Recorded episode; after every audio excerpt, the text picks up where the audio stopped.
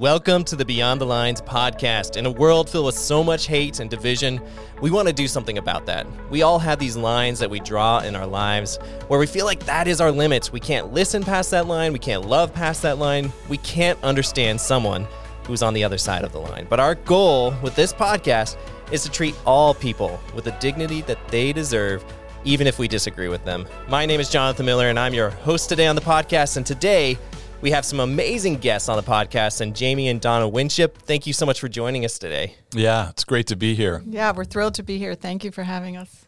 Awesome. I'm just so honored to have you guys on the podcast. Um, you guys have decades of experience in bringing peaceful solutions to some of the world's highest conflict areas. Um, I, I hear that you left America, you left the American dream behind and you took your three boys and spent 25 years in Indonesia and Iraq and Jordan and Jerusalem. It's just crazy. And they and you've made amazing efforts in bringing societal and racial reconciliation in every place that you've gone. Man, I'm just so excited to have you today. You guys are amazing. I can't wait to learn all about what you have to share. Great. Yeah. We're looking forward to talking about these. These are tough issues and um, it's nice to be um, with with someone on a podcast where we can talk about how to, how do we deal with all of this tension and conflict in the world. Absolutely. Um, you guys also have a website called identityexchange.com, right? That's right. Correct. And you, you've told me that you have some new courses coming out soon. So how do people how do people make sure they know that they the when to get the, get to be a part of those courses? Right. So we have um, a couple of courses already on there, just video series that are in, kind of introductions to understanding, hearing from God, knowing and living in your true identity. And then we have a new course called Becoming What You Believe that will be out in the spring. And you can go to the website and you can um, sign up for our email list. That's the best way to know about events, where we're speaking, any new material that's coming out. And you can also follow Identity Exchange on Instagram. Awesome. That sounds really good. So check it out at identityexchange.com. We're just going to just dive right in. And um, I want to spend some good time here today just hearing your stories because it, it sounds like you have some amazing stories that I'm sure you've gathered over the years. I've listened I've listened to some of them. I've read some of them that you guys have had um, in place all the different places that you've been in Indonesia, Iraq, Jordan, Jerusalem. Um, let's start with this. First, what made you decide to start this journey to live in areas of the world that wouldn't exactly be considered peaceful places to live? Well, it's um, you know, it's like anything for anybody. It's a journey that that you're on really for us in our relationship with Christ. And I think uh, Donna and I met at university. Um, she came to faith. She's from a Jewish background. I'll let her talk about that. But um, she came to faith uh, while we were in university, and my, the goal of my life was to be a police officer. That's what I oh, wanted wow. to do. That I, it was from since I was in eighth grade. It's kind of the dream of my life, and so um, we went through university together. Went into the police academy straight out of the university. Donna has an education major. Um, we got married when I graduated from the police academy. I, I, qualified at the range, jumped in a car, drove to Richmond, Virginia, and we were married um, by the rabbi in Richmond, Virginia, and then started into this life together with Donna as a teacher and me as a police officer. And we had a real heart for the world. We mm. had a deep heart for the for people in the world that don't know the love of Christ. Uh, partly because of the I came to faith through the uh, witness of a nurse while I was in the hospital, and Donna through other girls at the university, just people that cared about us and loved us. And we realized, wow, if if you're not intentional about this kind of life, you don't you sort of don't just stumble into understanding Christ and what He's done for you. You really uh-huh. have to see it and experience it from people that love you for no other reason than they just love you unconditionally. Wow. So we were very moved by that, and we wanted that to be a part of our life. And so that's we you know we were in a really good missions minded church and although I loved being in the police department and we had a great we were in the American dream, had the house, started having the kids. It for us it just like wasn't there was more to do. There was more to to to um, be involved in than just you know being the chief of police in Washington D.C. or something like that, and and just living that out. There was more to it. Well, that's crazy because I think a lot of people would say, you know, being the chief of police would be a pretty that that's a good way to end in your career, you know. But you you feel like there was more to life than that. Well, it was these pesky verses where Jesus said, you know, he didn't come to be served, he came to serve and to seek hmm. and to save the lost. So that was yeah, that was just that just pressed on us all the time. Yeah, and we we wanted more for our family. Once we were married, started having kids, buying the house, buying a car, we're just like, is this all there is? And especially, I had a deep longing to bring the good news of the gospel to people who had never heard it because I was 19 and um, had never heard the gospel from a very Jewish family and um, grew up in Virginia and just shocked that the first time I ever heard about Jesus being the Messiah was actually from Jamie, a random meeting with Jamie. And actually, Jamie was the first person to ever tell me I was going to hell. And Yeah. honestly, this is a big part of our story in later years. That wasn't good news for me. And this is how we got into starting um, Identity Exchange. That the good news is that you can hear from God and that Jesus is with you and he gives you an identity and a destiny. Not that you might go to hell one day. Um, but that was the thing that opened the door for me. And a couple years later, I did embrace Jesus um, as the Messiah. But fast forward a few years, we're married, we're going after our careers and family, and we just wanted more. And we had a longing. If I lived in Virginia and had never heard of Jesus, what about people in other parts of the world? And we just had a longing. And then Jamie, about five years into all that, was um, offered a position. He didn't seek it out with a government agency that is well known um, for its overseas work. And it was that was the impetus that started um, helping us see that maybe we could do this, maybe we could go overseas. And it's a long story for another time, but that was what got us thinking that way. And then we ended up resigning from the police department and going to seminary. Mm. And by 1990, our children were five, three, and 10 months. And we were on this little island called Lombok in Indonesia. You might have heard, you might have heard of Bali. It's just mm-hmm. east of Bali, 2.5 million Sasak Muslims Wow. And just woke up one day and there we were. And we promised each other we would never look at each other and say, What have we done? Why did we do this? yeah. Because you got to remember back then, no computers, no cell phones, no mm. FaceTime, only communication was.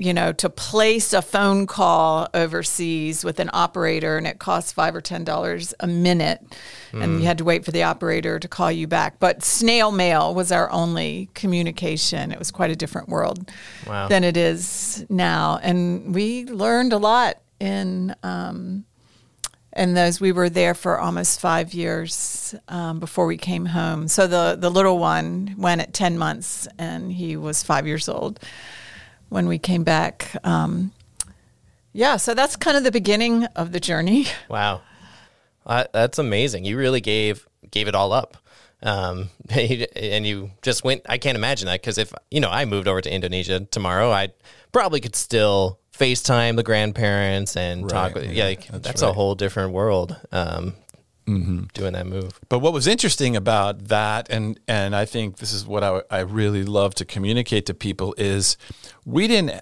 It wasn't like we were going one way and abruptly turned around and went in a new direction. It really was. It's like when Jesus called the disciples and he said, "If you will follow me, I will make you to become fishers of men." And so our commitment wasn't like to let's go be foreign missionaries. Far from that idea. Hmm. It was if we follow Jesus in our true identity into our vocation, where would it lead? Here's where it doesn't lead. It doesn't lead to a dead end.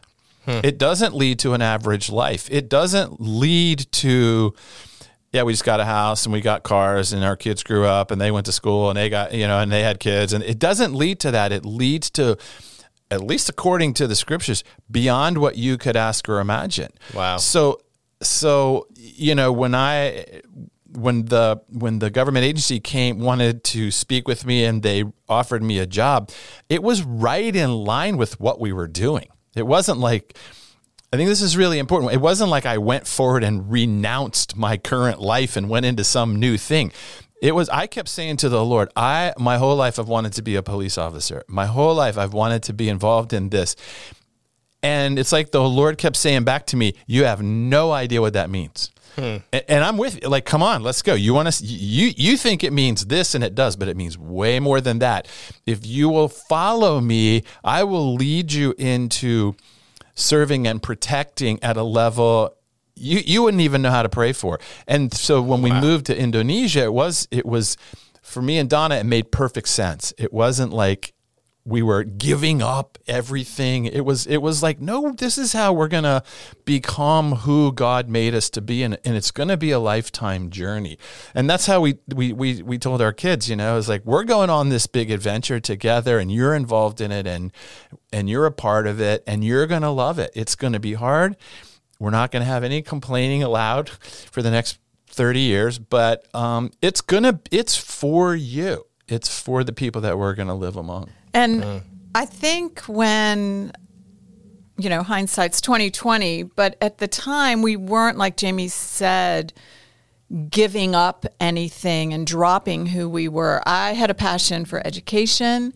Jamie had a passion for just, justice and um, s- social issues. And when we got to where we were in Indonesia, that's those are the jobs we had. People we often asked us like, "Well, what was your platform?" and mm. We didn't have a platform. We had real jobs. Jamie worked in the university. I worked for the New Zealand government doing literacy training out in the villages. And we were doing deep inside what we knew. We didn't have the words then to express it, but what the, were our true identities given to us by God and we were pursuing those passions. And so then when we're with the people that we were there to serve, as Jamie said, Jesus was serving us, and out of an overflow in our true identities, we're serving them. It's amazing and it's fulfilling. And we're not going off to work every day and then coming home, well, what's our ministry? Hmm. It was just a full life in the kingdom of God. And, hmm. and we loved it. And people knew that we loved them yeah. and loved what we were doing. That's amazing. Um, that is that's inspiring and encouraging too. Like that you can when you're living into your identity, that it, it, fulfills you. It's not something that's like killing you on the inside. It's probably Absolutely. the opposite. It's very much the opposite. Yeah, that's right. Um, I lived for a short time in India, uh, in South oh. India, uh, just for four months, but it changed my worldview mm. just forever. It really did. Uh, I started to realize that whole cultures can think just drastically differently, and not in a wrong way, but just totally differently than my own culture of origin. Um, how did living in places like Jerusalem or Iraq or Indonesia, um, how did that change how you look at the world?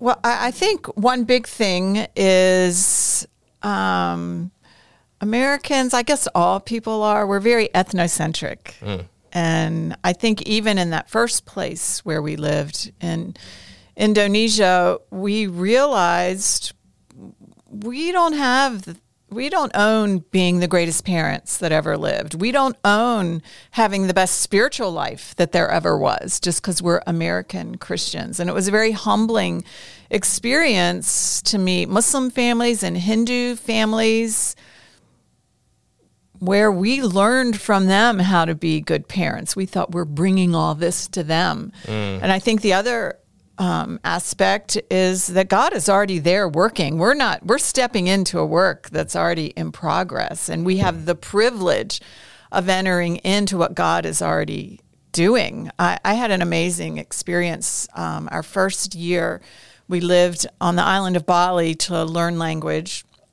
I know y'all are like, oh, poor thing. But we lived in a house. We didn't have any hot water. We didn't have any phone. We were close to a beach, but um, just a little like 600 square foot house with nothing. And uh, it was about six months into being there, and it was really hard. You know, imagine going into a grocery store and you can't read the labels on the cans. And if there's not a picture, you don't know what you're buying. And you go up to do the money and you're at the cashier's mercy as she pulls the coins out of your hand because you, you're still learning the money. And just learning language and culture was difficult. And the war, the Gulf War had broken out. And so we would go down to this big hotel a couple times a week to watch CNN. And deep in my heart, I was hoping that all Americans would be sent home because the risk was too great hmm. to be in these Muslim countries at the time, even though we were very far from the Gulf countries. Um, but secretly, I was so homesick and in such culture shock. And then one day, it was actually on my birthday, which is March 26th. So it would have been March 26th, um, 1991. Jamie was off doing something, and I had taken the kids down to the beach. And you can imagine all the sellers, the Indonesian sellers to the tourists, just passing out stuff and handing, trying to get you to buy. And at low tide, there would be this little sandbar out in the water, and we would carry our stuff over our heads out to the sandbar and you know put the kids' toys and a couple chairs so that the sellers wouldn't come out there and we could have a little bit of peace and quiet. and that's where I was with the kids. And it was my birthday, and it's just blue sky, palm trees, just the most beautiful tropical, aqua colored water you can imagine. And I was just pouring my heart out to God about how homesick I was. And I got mm-hmm. this sense of Him speaking to my heart, just saying, I'm doing a major work here, and I've invited you into it. If you want to go home, I'll choose somebody else mm. to do it. And it was just an aha moment for me that we were invited into something that was going to be more than we could ask or imagine. And it just hearing that communication from God just made it click, made my whole world turn around and then chase after what we were doing with enthusiasm. Culture shock disappeared. It, it was a game changer for sure. Wow. I uh I love what you guys keep going back to and the fact that so often when we think of missionaries or we think of even just evangelizing, we're like, I have to go do something to maybe even please God. But what you guys keep going back to is like God is already doing stuff, mm-hmm. and Yes. we moved. You guys moved to Indonesia to go be a part of what He was doing, not to go start something new. That That's right. God's not doing it, so I'm gonna have to go do it for Him. Right, absolutely. And when you when you understand that, it's it's not such a battle. It's a then you realize it's a as Donna said, it's a privilege, it's an honor to be here. That there's things that we're going to learn about ourselves and our relationship with Christ that are that we're going to learn about our relationship with our own kids, our, our own marriage, that we're going to learn by being in this place. So you wouldn't want to leave. like you it's it's it's an it's a joy to be there because this is transforming us. And in our process of transformation, we're actually as Jesus says to the Samaritan woman, from you will flow the rivers of living water into the mm. Samaritan people. Jesus didn't go up there to talk to the Samaritan men. He sent her up there in her true identity. And so as we were experiencing transformation, it was overflowing into our Muslim neighbors or our Hindu neighbors, and it was really, really beautiful. We didn't know all that at the time. It took it took us years of slowly making so many mistakes, and on that on uh, Lombok on that island, very quickly I made mistakes in what I said because I, w- I taught in a government university, and my students were ninety nine percent Muslim. And so I'm suddenly teaching graduate students with a completely different worldview than anything I've ever known that don't even believe the same things about history that I believe. They have no idea. I have no idea what they think about anything. And so I just start speaking, as Donna said, like I knew the truth about everything. And I got arrested for it because things I said um, insulted or actually broke the law there. And so I was informed um, that I was, you know, under arrest and that um, I was going to be put on trial in an Islamic court for um, violating Islamic law and things that I said publicly.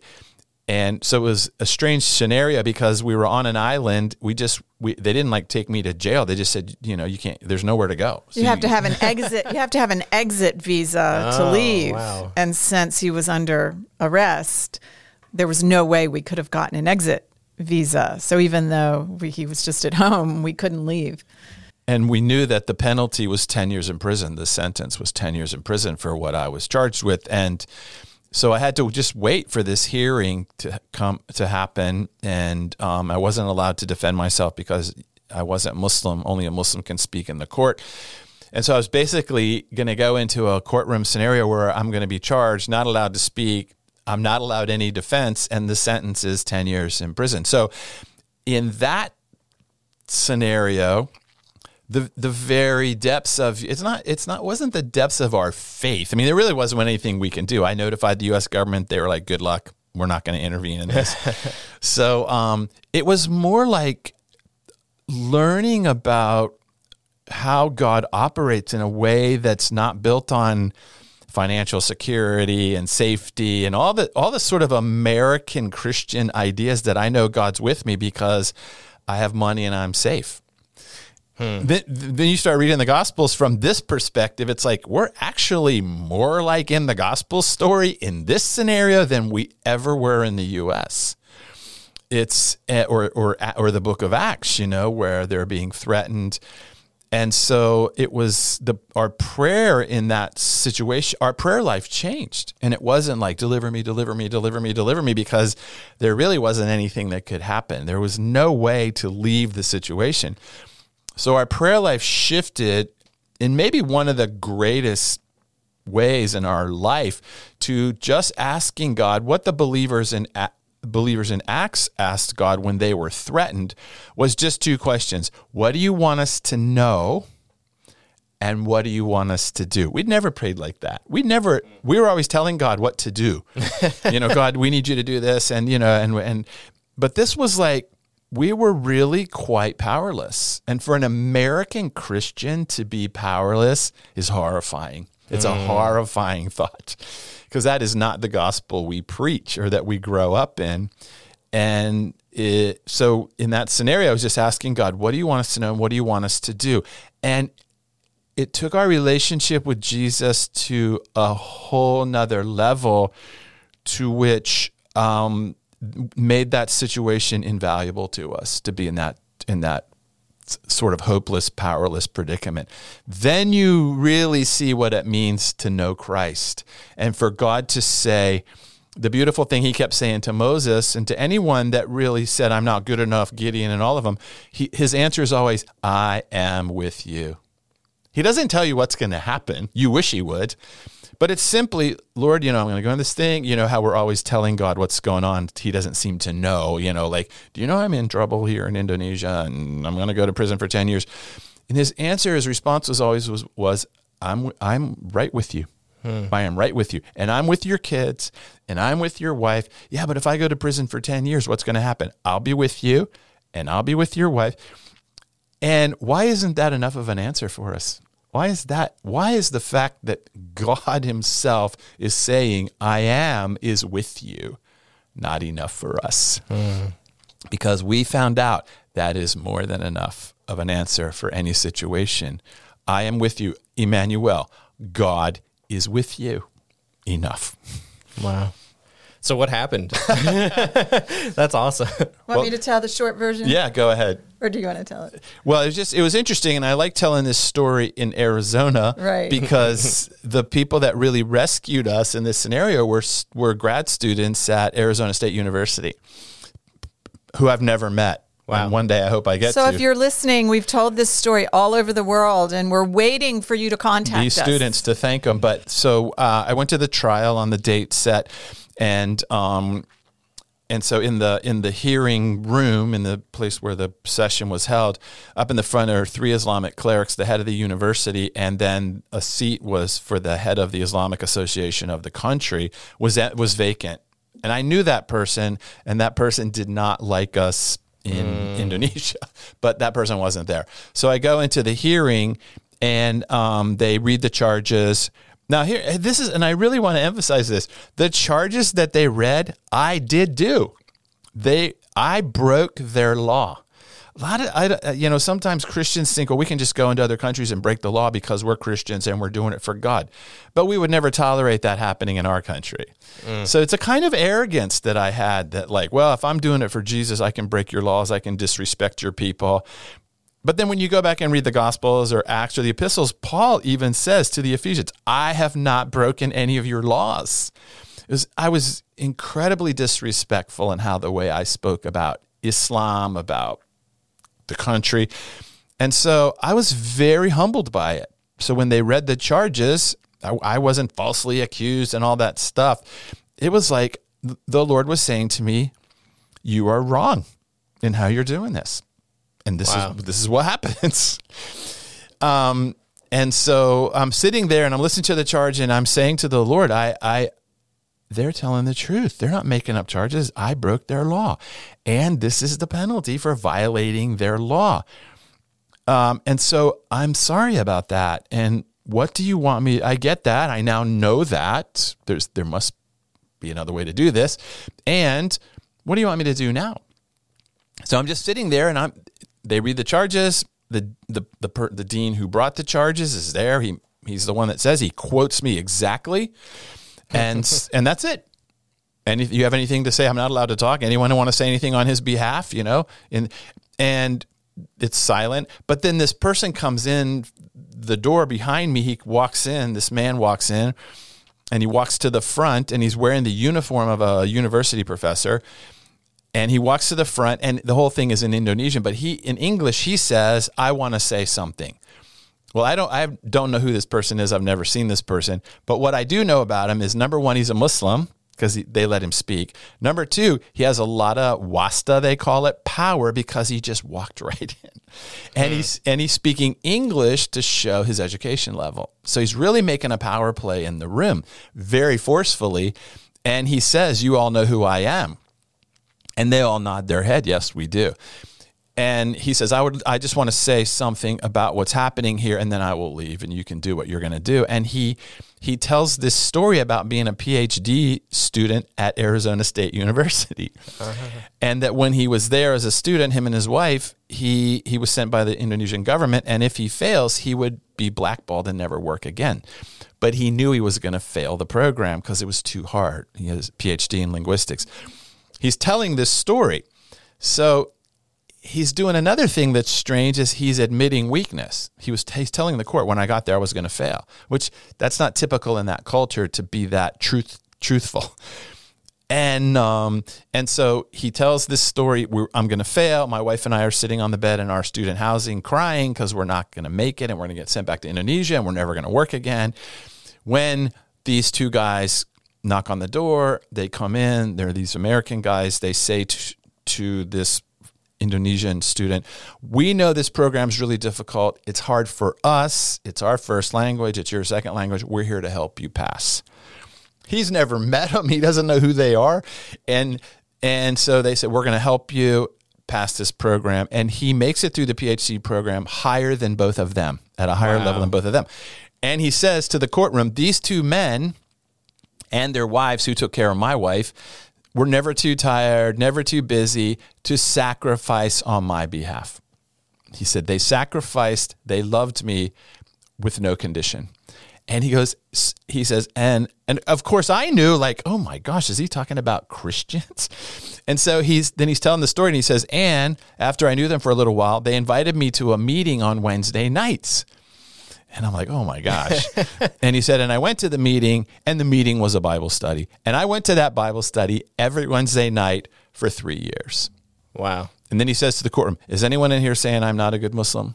because I went to a Bible study with these amazing Christians for three years. Anyone accusing me of anything? And nobody says a word. They all have their heads down, like, no, no, no, you're a good Muslim. He said, So here's my question to you, to the court. He said, I'm considered in the US as a Muslim an enemy to Christians by many Christians. I'm their enemy.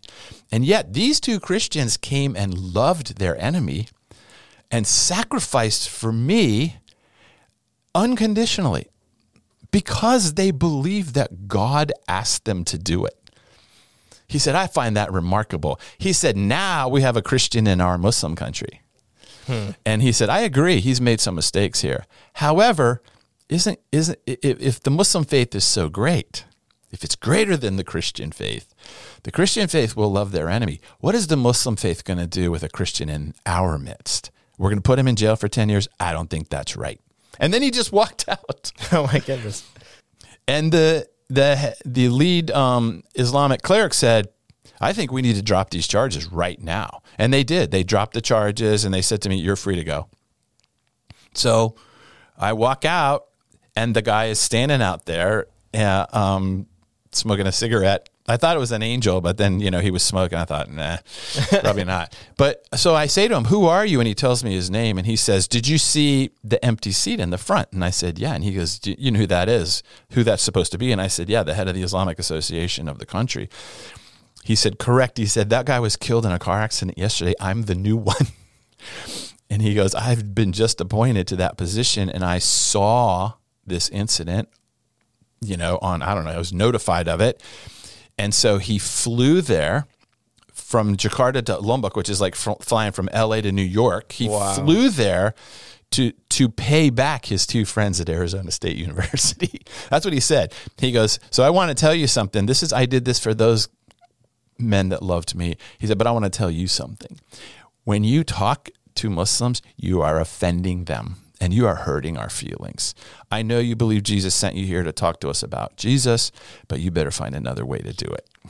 I have never forgotten that lesson. And, and that was a pivotal turning yes. point for us. If you recall what I said a few minutes ago, uh, that the good news is good news, and what we were saying was not good news. It was offending people. Wow. And, and actually it, producing conflict. And right, producing more conflict rather than bringing peace and truth and love. And, you know, our message was this is why I'm right and this is why you're wrong. Hmm. And why would we would you say that to your wife or your husband or your teenage daughter? How does that go? It doesn't go so well. Does it? This is why I'm right and this is why you're wrong. Mm-hmm. And it caused us to really take pause and rethink everything. And so we ended up finishing our term on that island. We were in the States a little bit and went to a new place, um, still in Indonesia, in West Java, Indonesia, at an international school. And that's where we really put all of our training aside, really, all of of how we had been taught in the past, even how we ourselves had been shared with and and taught and or discipled and just reread the gospels. What is jesus doing? How did he talk to people? And jamie brought up the samaritan woman. That's a, a huge study in identity. Hmm. she she's encountering jesus at this well this place of water and he uses the metaphor of living water in a false identity. She's getting her identity from her circumstances and what men think of her, how she's been objectified by men. And after just one afternoon with Jesus, she realizes that's not who she is, and that if she drinks from him, as Jamie said, out of her will, will flow fountains of living water. And then when she goes to the village the men of the village can see the transformation in her. And they know it's true and they see her for who she really is and they run down to meet Jesus. He didn't say anything about hell. He didn't say anything about praying a little prayer. He didn't say anything about converting to Christianity. Mm. And we realized, like, we, we don't know our own identity. We're trying to be something to please the church, to please the people who support us, to fulfill some kind of notion of some kind of role overseas. And we were getting identity from what people think of us, from what we're doing, from what we have or don't have, where in reality, only an encounter with Jesus can you discover your true identity. Mm. And when you do, it overflows out of you and draws other people in. And so, in that second place that we lived in Indonesia, also for four years in West Java, we found like minded people there. We we had a small team the first place, but we were the only Westerners. It was really mm-hmm. hard. But here we were at an international school. There was a big language school, and we found a lot of like-minded people that were bringing the good news of the gospel of the kingdom of God rather than trying to convert people to another religion, mm. to another religious system. Man, there is so much there. Yeah. I have yeah. so many like follow-up questions and thoughts. One thing I just want to mention that maybe people at home might have missed is that the people who loved that man in, at AZ yeah. University, yeah. that they, they're nameless to you guys. That's right. Totally nameless. That's right. And they have probably no idea the ripples of love That's that right. you guys have no idea how that impact that you met him for one time. That's right. Uh, the official. Right. And then uh, I'm guessing you never saw him again. Like very rarely. Like yeah. the ripples of love and sacrifice have probably gone out far beyond what those two students will ever know. That's right. And that is so powerful when we choose to love instead of it's our favorite argument in our culture.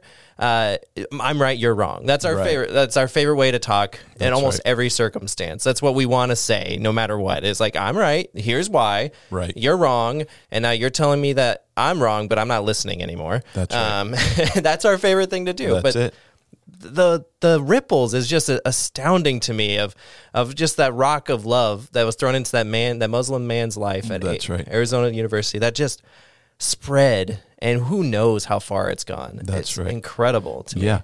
And we you have to remember that when you are talking to any human being. You have no idea the impact it has. Jesus said it if you give a drink of water to the least of these, you're giving it to me. Mm. That is not a statement to be taken lightly.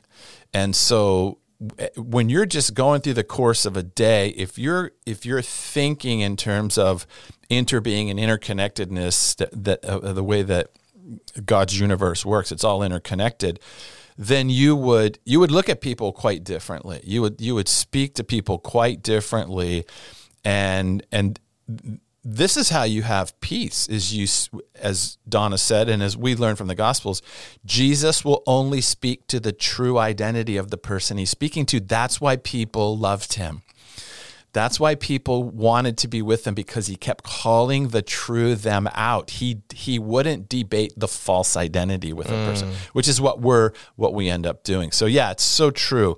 I mean, we have so many stories of us talking to a person that 10 years later, you know, came back on us or vice versa.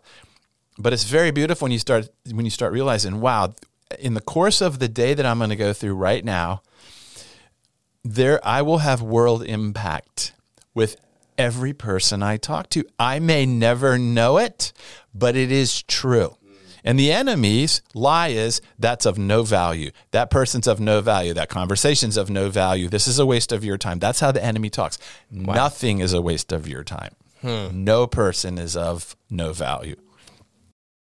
Wow, that is massive. And I think that's a great place to end this episode on. Um, let's do another episode with you guys if that is that's okay with you. yeah, you. Yeah, love to. We're gonna do another episode, so be looking forward to that. Um, thank you so much for being here for this one. Uh, so much to think about. I really recommend everybody listen to this again. Th- this is incredible stuff. Like what God is doing, what God has done in your life. I'm sure you have hundreds of stories just like that one. I wish we had time to listen to all of them. Um, but we will do another, another podcast. And if you're still listening to this podcast at this point, you must love it. So uh, thank you so much for being a part of this community. We're a brand new podcast. And uh, do you mind showing your love uh, by just reviewing our Apple Podcast? Uh, go to Apple Podcast and put a review on us. You could just put the stars. Hopefully, it's five. Um, you can write a review for us. That would be awesome. Right now, we only have six ratings. So if you can uh, give us a few, let's let's try to get twenty by the end of this episode. Yeah, we So- need 20. 20. So we're trying to grow. stars. Uh, let's get this message out so more and more people can learn what it means to just listen to other people and maybe even learn a new way of sharing the gospel that we just aren't aware of. So right. um, let's get our, our let's get together on that and and please rate us. Uh, this is just to get the message out. It's no ego thing. I don't care. Um, so, but uh, just to get the message out. Um, thank you so much for joining us today for the Beyond the Lines podcast. We record here at Central Christian Church in Phoenix, Arizona. Our church is pursuing the mantra of love beyond, which calls us to empathize with people who are different and build bridges of peace. If you're interested at all at learning more about our church, check us out at centralaz.com. We have online services as well as a bunch of different locations in the Phoenix metro area if you're local. We'll see you at next uh, our next episode of Beyond the Lines. Until then, start loving beyond your lines. That's right.